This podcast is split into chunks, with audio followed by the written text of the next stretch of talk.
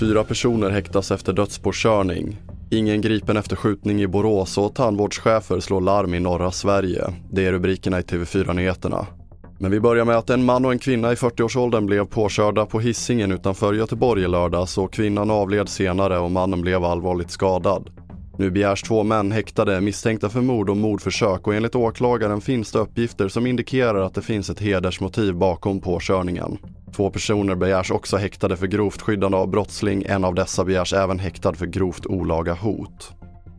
Och ingen person är gripen efter gårdagens skjutning i stadsdelen Hässleholmen i Borås då en 15-årig pojke och en 25-årig man skottskadades.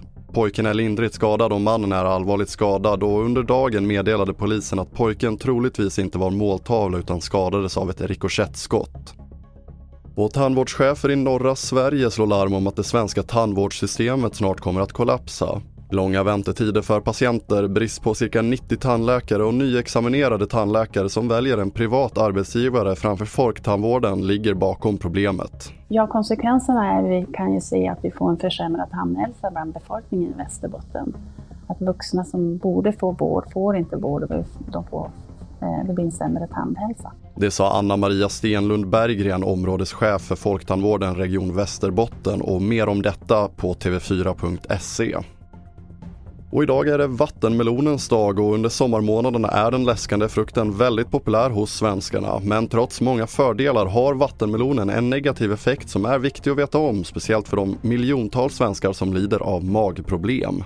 Har man känslig mage, IBS till exempel, då är vattenmelonen en bomb brukar vi säga. Vi brukar prata om en eh, kostbehandling som heter FODMAP när det gäller IBS. Och FODMAP är ju ämnen som stör magen kan man säga, som är fermenterbara, det vill säga de kan jäsa i magen. Och då finns det fyra kategorier med FODMAPs och vattenmelonen innehåller då molekyler från tre av de här eh, olika kategorierna. Så man kan säga att det är nästan den värsta av de värsta. Det sa Sofia Antonsson som är dietist och IBS-expert. Och det sätter punkt för TV4-nyheterna. Fler nyheter hittar du som vanligt på tv4.se. Jag heter André Metenen Persson.